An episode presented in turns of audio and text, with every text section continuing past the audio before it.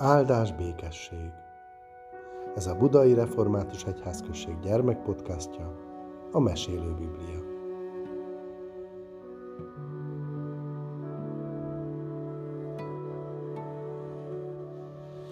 Éjszaka volt, mindenki aludt. Csak Heródes nem tudott aludni, a gonosz király. Mindig csak a napkeleti bölcsek jártak az eszében. Hol maradnak már olyan soká? Régóta várta már őket vissza, de csak nem jöttek.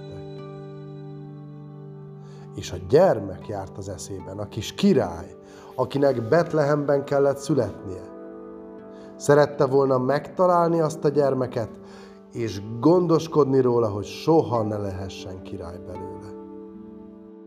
Nem győzte kivárni. El kell pusztítani azt a gyermeket. De a gonosz Heródes király nem tudta elpusztítani a gyermeket. Arról gondoskodott Isten. A gyermek Jézus még Betlehemben volt, Mária karján nyugodtan aludt. József is aludt. És József álmot látott. Ragyogó angyalt látott, ránézett és így szólította meg.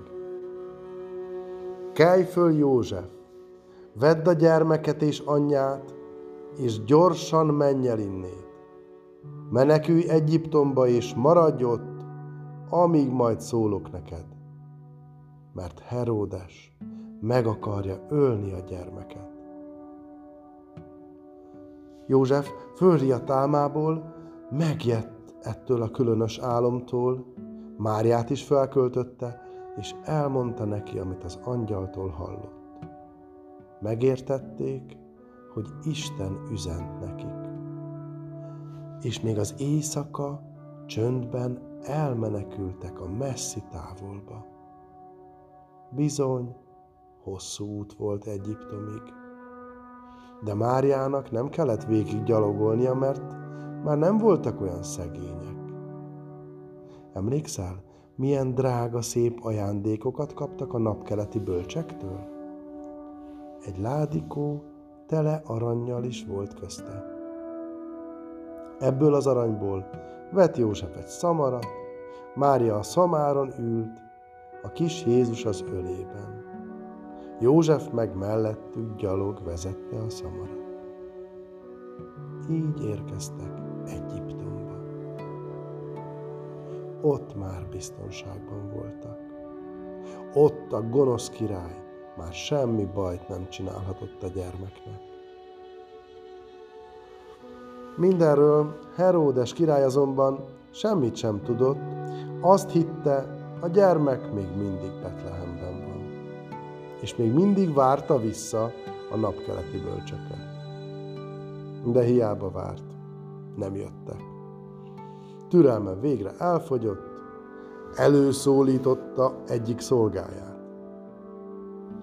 Eredj csak hát Betlehembe, és nézd meg, hol maradnak azok a napkeleti bölcsek.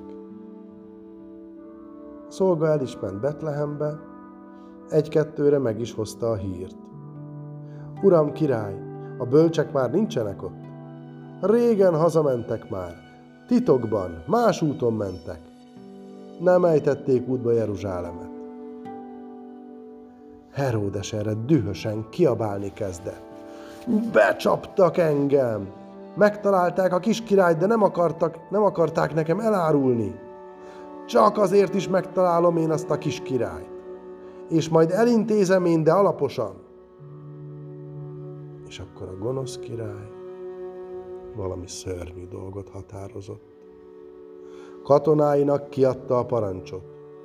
Menjetek Betlehembe, fogdossatok össze minden két évesnél fiatalabb kisfiút, és öljétek meg mind.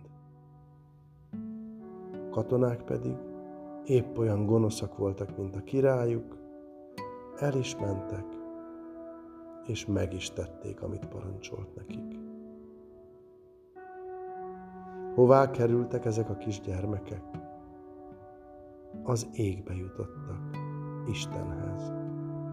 Ott már nincs több sírás, ott már csupa öröm és csupa boldogság minden.